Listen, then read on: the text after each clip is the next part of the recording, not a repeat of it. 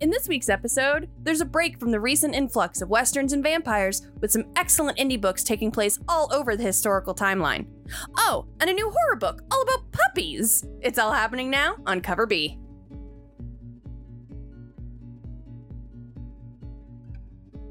Hey everybody, welcome back to Cover B. Welcome back, everyone. Hope everyone's having a good week and an enjoyable weekend.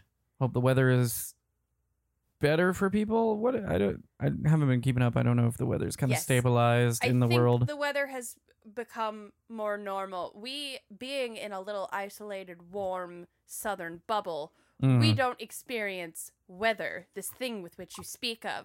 But Yeah. the rest of the world and all of my coworkers who live in the tundric, the the northern tundra, have all Live been above that frozen. Mason Dixon line. They're all cold and and snowy and Yeah, I hope if anybody out there was dealing with weather woes or, God forbid, dealing with the, the horrible stuff that's going on in Texas, hope everybody's safe and warm and happy and healthy.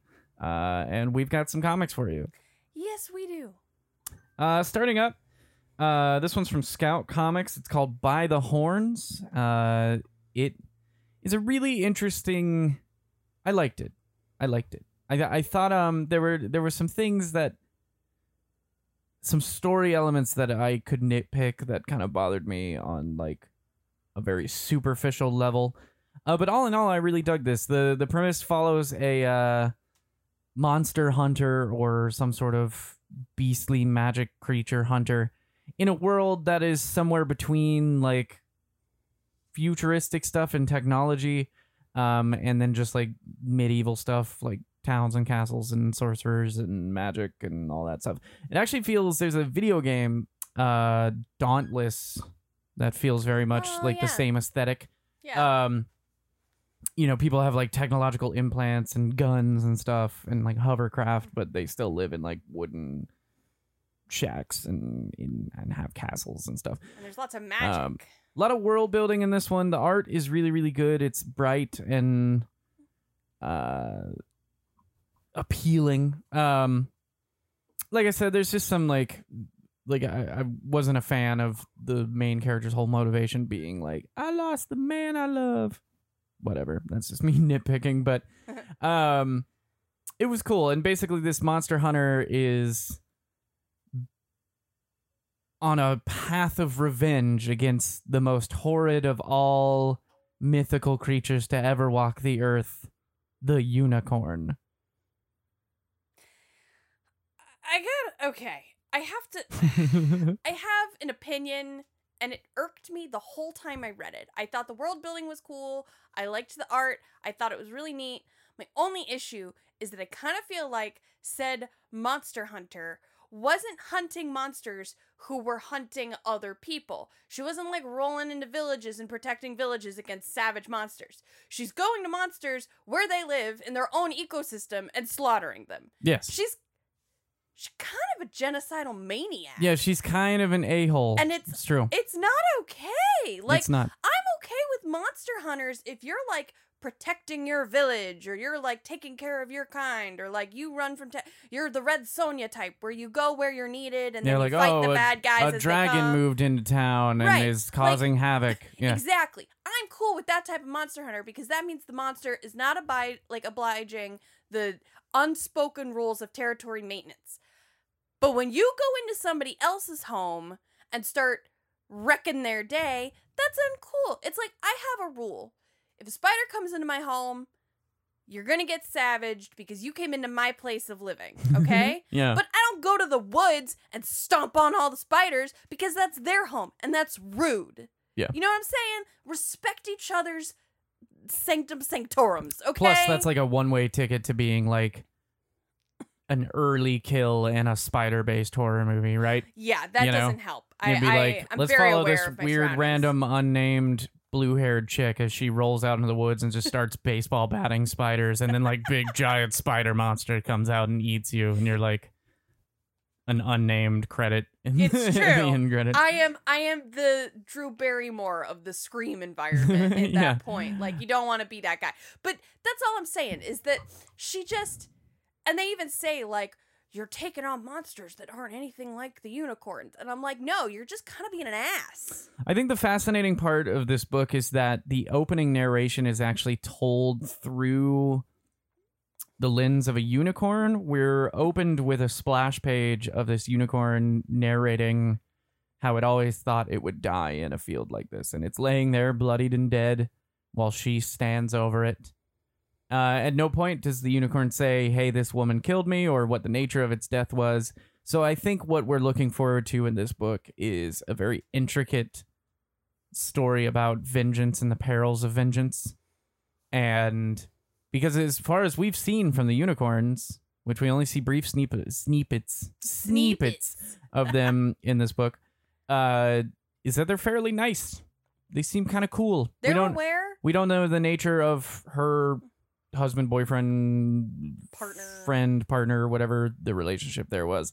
Uh, the nature of him being slaughtered by a unicorn. Uh, but they seem nice. They seem pretty chill. Right now, she's the villain in my book. Yeah, yeah, and I mean that's a good revenge tale. Does not paint the the one out for vengeance in a in a good light. You know what I mean? It's true. And I mean, you can see this whole book, this whole first issue is basically about the the, you know, toxicity that her her quest for vengeance has put into her life, and how she's breaking down relationships that she has, and nobody trusts her, and stuff like Think that. Think of it as Last of Us 2, but enjoyable. Oof, Savage. man, I'm coming in hot. I have no shame. poor poor Last of Us Two finally thought it dropped off the radar. Not in my book. No, a T never forgets. Anyway, this one's cool. I really like it. It's got a cool aesthetic to it. Uh, nice fantasy story that you know kind of has a little bit of a, you know, I don't want to say a neo-western vibe to it because that's you know not all revenge stories are neo-westerns, but there's tones of it there. You know, Yeah, so totally. it fits. This next book, I am so unbelievably excited about. Oh, this book's so charming. I love it so So, much. This book is called Stray Dogs Number One. Here's the thing about this book. It's perfect. Um, it talks it it takes place focused around a very small, pretty little pupper. Papillon kind of looks like a papillon. Papillon-esque, yeah, definitely. And she finds herself in a new home surrounded by lots of other dogs who had previously been strays. Okay? But there's a twist, and I won't reveal it. But here's what makes this book so amazing.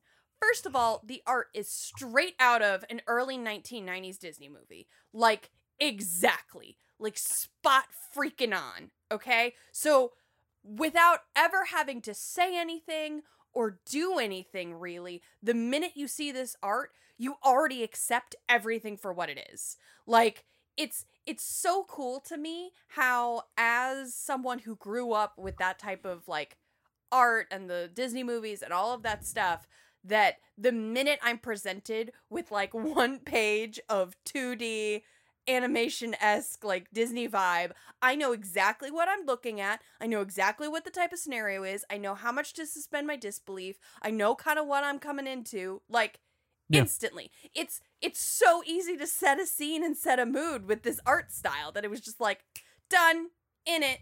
I'm here. I know exactly what's going on. Yeah. I'm cool. What's cool is that the themes are appearing to be a little bit more grown up than a Disney movie, which is awesome because it almost feels like they were like, "Hey millennials, are you having a hard time right now? Yeah. Is the world difficult? Do you are you sick of adulting? Here's a book that's a little more grown up, but it'll speak to your inner child." And yeah. I really love that Yeah. because damn if we don't need that right now. this book is absolutely charming. It's like uh I don't know. It's like what's a good thriller thriller movie? Uh it's like I know what you did last summer meets a Don Bluth movie. It's like. it's like Along Came a Spider directed by Pixar. You know what I mean? it's it, yeah it's just got that like it's super disney and it's not like it's it doesn't you know when t says like you open this up and it feels like a 90s disney disney movie it's not that the person tried to emulate the art style. No. It's that they got it. Yeah. They they nailed it. it's it feels there. yeah. 100%. It feels like I like uh, the dark sequel to Roger or to Rover Dangerfield. You know what I mean? Like it, it feels like a dark spin-off from uh All Dogs Go to Heaven or 100%. Oliver and Company or anything like that. You know, like it's a cool cool book. And I like the naughty side of Aristocats. the thing I like, yeah, is the whole premise is that we're going to be telling this horror or this thriller.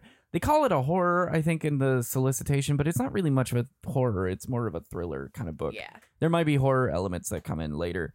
Um, if it's horror or anything, it's going to be like slasher style horror, which is why I picked I Know What You Did Last Summer anyway. Um, but it's more of a thriller than anything.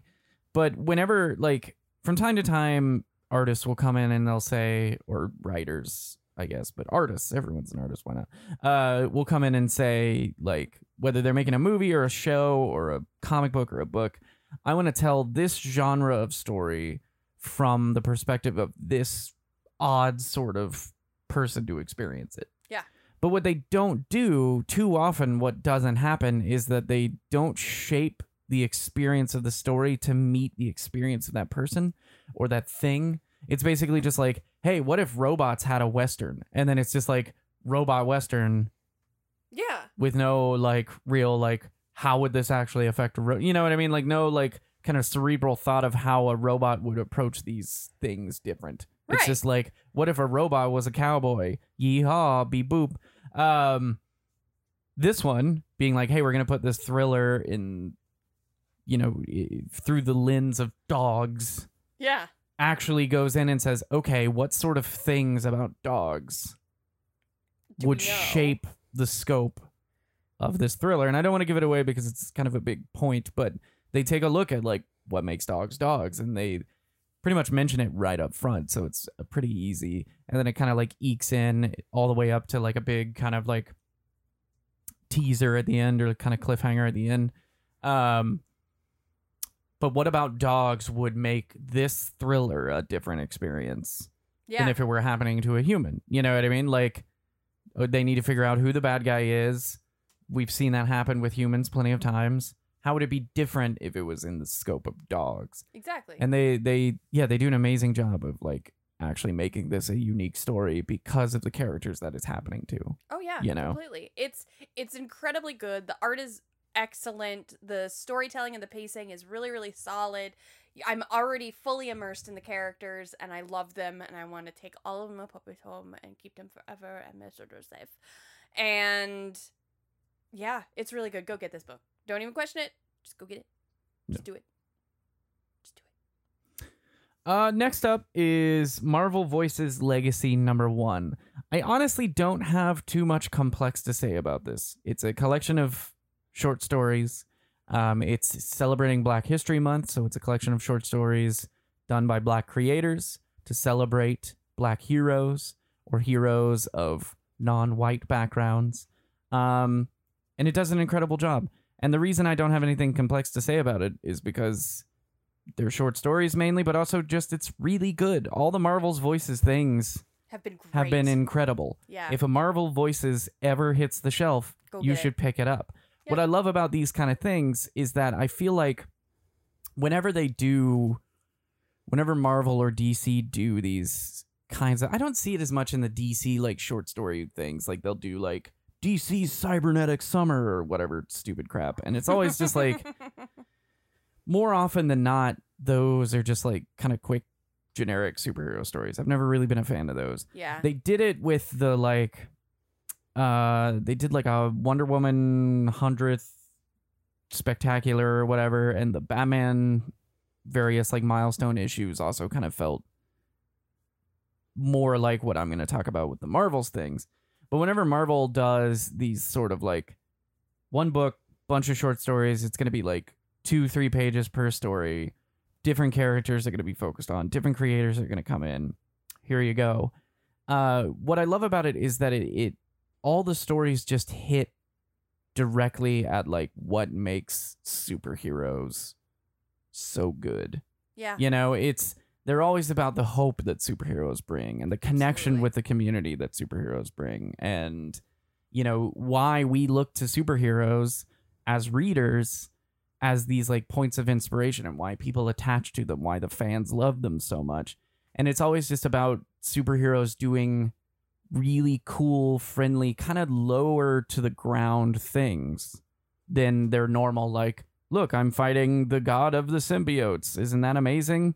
It's like hey look i'm giving this dude money because his daughter died in an encounter i was involved in you it's, know? it's really cool because like this book in particular um, i feel like almost all of the individual stories kind of do like you said they ground the characters and they kind of present them in a very like these are just people too like they might be powerful they might have you know offer hope to the masses but part of the reason why they can do that is because they still have to take care of themselves they still have to reach out to friends and take care of their family and you Mhm. know it it shows them in a very humanized way um like there's a story in there that's about Riri Williams, Shuri and Miss Marvel hanging out and having a girls night because sometimes you just need to unwind and decompress and self care. Yeah. And like it's cool because all of the stories kind of tie back to that humanization of these characters and showing that like,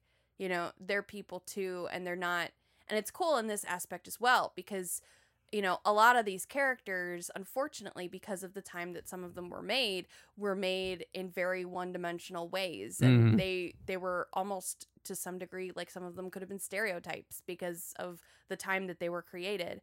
And this was really cool because it helps to just like smooth and and create that additional dimension of like these are characters with lives and families and you know real experiences in the human condition and Yeah. it's I, I love it. It was a Yeah. really cool way to present a of good example of that is and i'll i'll spoil one story but there's multiple mm-hmm. stories.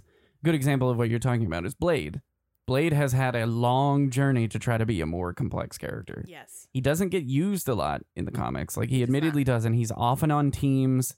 He hasn't had his own solo book in a long time. Yeah it's been a hot minute. And for the most part modern writers just you know put him in as the cold unafraid of anything sometimes one-linered it's like very Wesley Snipes. I was He's gonna say Wesley they Snipes. see him as Wesley days. Snipes and he's had a long road coming from like his onset in the 70s where he was like jive talking cool black vampire killer, you know? yeah And that was what they put him in as. They were like this is a cool character, look at how cool he is, you know, and we can appeal to a bigger audience with this.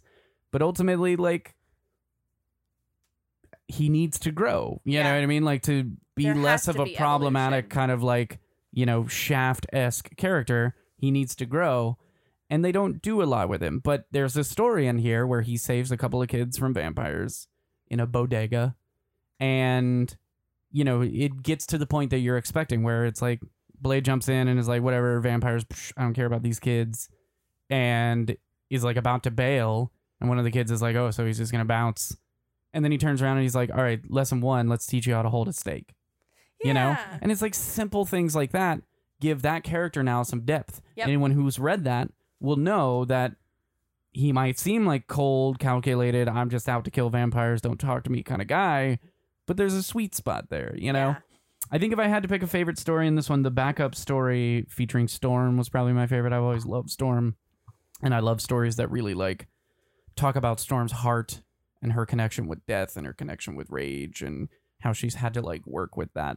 Um and it's just a, it's a powerful story. The backup story is very powerful. And I guess it's a it's a part of this anthology, but it's also a series of uh, stories that Marvel's going to do in collaboration with Def Jam, which is Yeah. cool.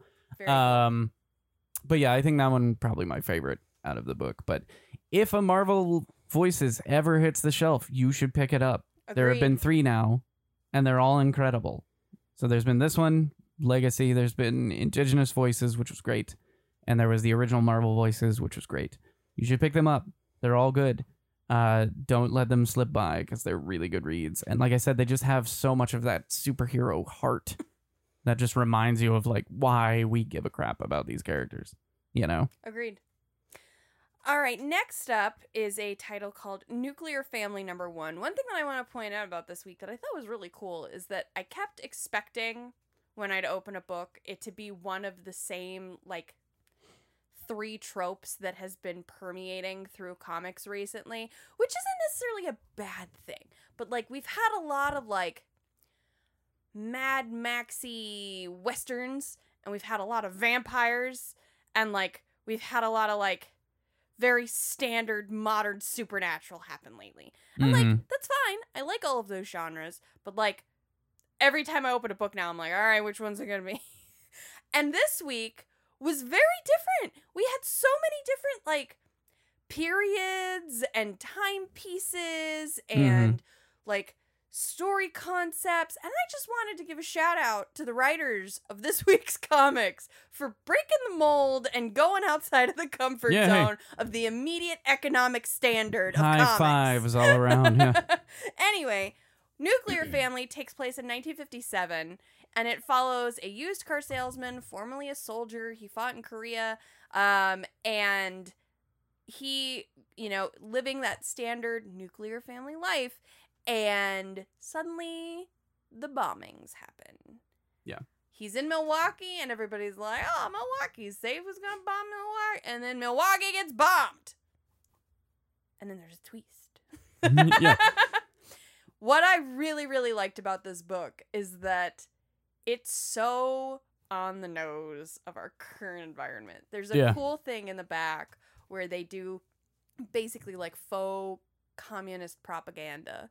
And as you're reading it, I'm gonna tell you this, it hits different. you're like, hey, wait. Hold up. Yeah.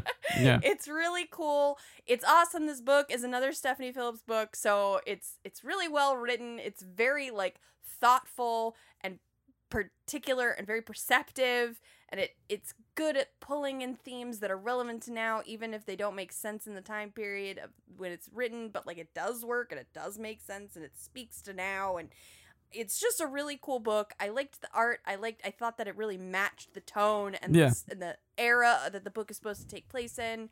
Um, I already care about the characters. Like, I don't know. It almost felt like I was watching, like reading a time, like a Twilight Zone episode. Yeah. you know what I Yeah. mean. And I, I love that. I love It does have old a school Twilight Zone vibe. Yeah. yeah, so I kept waiting for Homeboy to pop out and be like, "This is the Twilight Zone." And I'm like, Yeah. "Yeah, let's do it."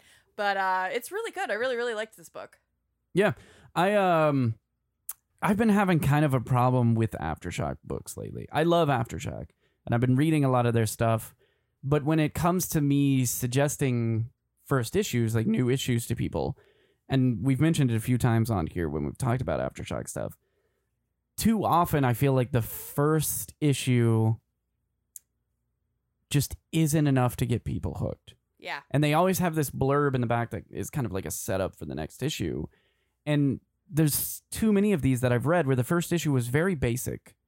And doesn't talk about then- anything. and then i'll see this little blurb and it's like wow that sounds really interesting but they don't show any of that in the first issue. Yeah, it's like a really bad first impression. You Yeah, know what i mean? Absolutely. and it's it's you know it's tough because i don't feel like they're leading me into that that next issue enough with just what happens in the first issue. Right. there's been a few that i've gone on to pick up because of what i read about in the thing like red atlantis was one where it was like a little bit crazy and chaotic but kind of just your standard kind of action movie. Yeah, and then the blurb was like oh yeah there's like mind control and sleeper agents and continue on this journey down this sci-fi epic. And you and i were like what? What are you talking about? sci-fi?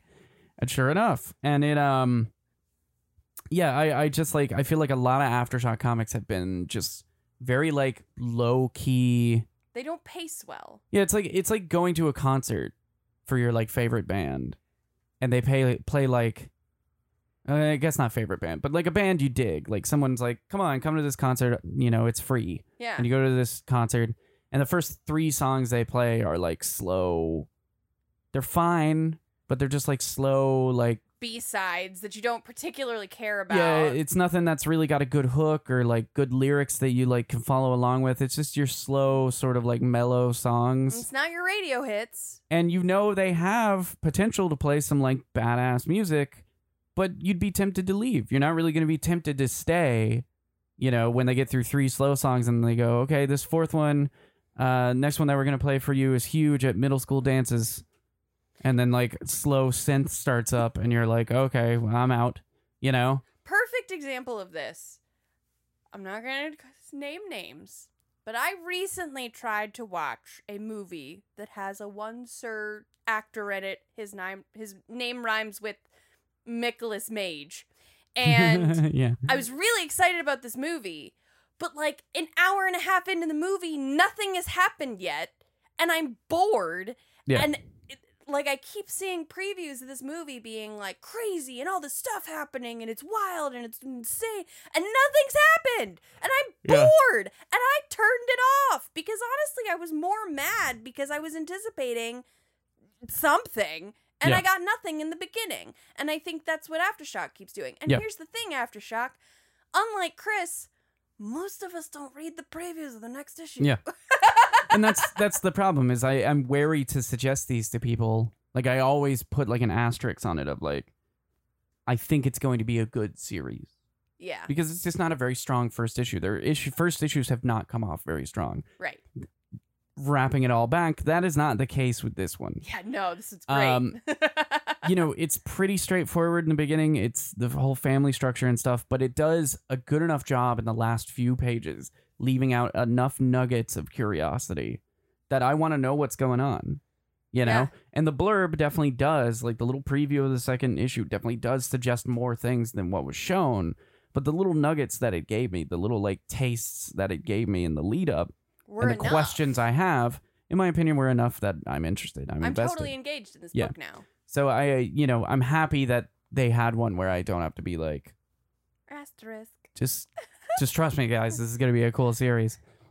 It's it's fun because Chris will try to be like, T, it's gonna get better, and I'm like, except I have no patience. Yeah, it's true. It's true. She's like a doctor who works out of her van. She's got no patience. Um, apologies to all of our van doctor listeners. I'm sorry, didn't mean to insult you. um, finally, two moons out of Image. Uh, is an interesting book. It's it's it's it's got me hooked. I'm I'm really enjoying this one. It's so the premise of this one is that it follows a Union soldier during Civil War, uh, who has a indigenous background, uh, and is possibly related to some sort of shaman or shamanistic type stuff.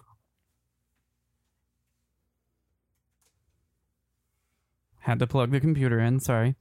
Um, and in the midst of everything, in the midst of the bloody war and random ambushes from rebel soldiers and all this stuff, something's triggering all his like ability to see the world for the way it is and all these supernatural things and hear ghosts and hear voices from beyond and see people as wild beasts and it's crazy It's bizarre. I opened this book, and from the very first page, because of the way that the the font was written and kind of how things were, I was like, okay, here we go. Here's another western.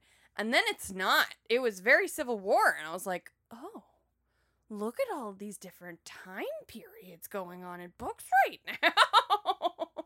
I was so impressed. I was like, I this is there's something new. Yeah. I've never been personally that big into war books. I just haven't. I like too often they're just like, you know, war's bad, and it's like, really, dingus. um, super. I had no idea, and I do definitely there is that tone here, and I know that's a very cynical tone for me, but like, come on, if you don't think war is bad, then keep voting red. Um. Power to you. Uh, anyway, talk to a soldier maybe once. Um, anywho, uh, so I I didn't I didn't know how to feel about this book, and then when I was picking it up, I f- just opened it to a random page and was met with a man who looks somewhere between werewolf and a critter from the 1986 movie Critters. Um, Yeah. and I was sold. I'm like, whoa, that's cool. Uh, and the looked st- like a Jim Henson villain. yeah, and the story was great. it had a nice twist at the end.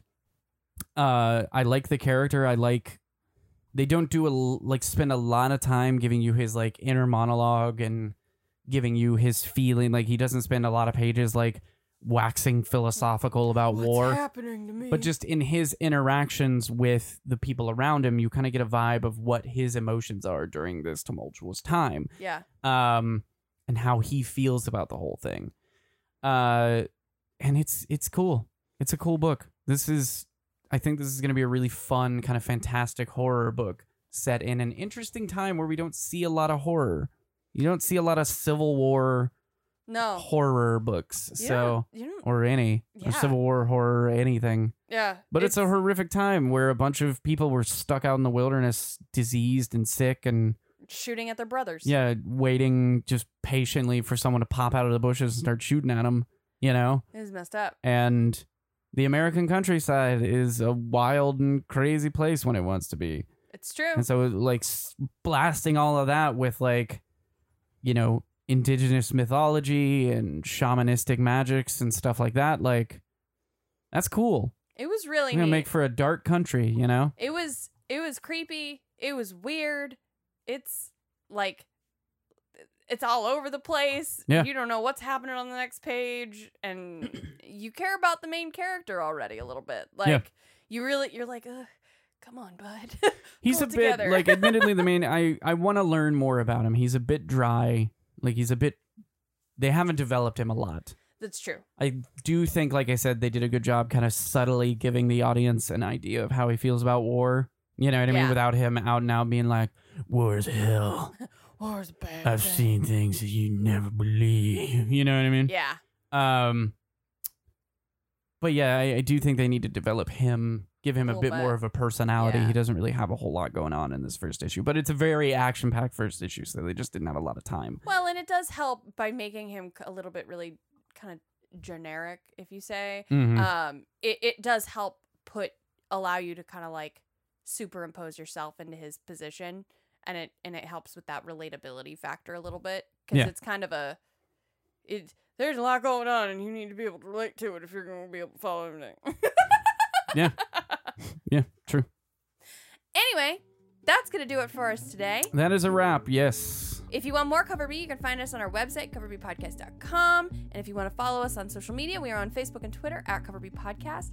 And fun fact, we just recently launched new merchandise. New merch. There are hoodies that are awesome, and t-shirts, and socks, and masks for going out in public safely. And it's Yeah. awesome. Go get you some. Go do it. Go do it. Go do it. Go do it. Are it. you go do looking it, to go do it. protect yourself from the Patricia? Let us do it for you. Buy a cover B mask Do it in style. in style. But yeah, so go check that out. You can find that on our website. Um, and it's gonna be awesome. Yeah. So anyway, we will see you on the next episode Of Cover B. Bye everybody. Bye, peoples.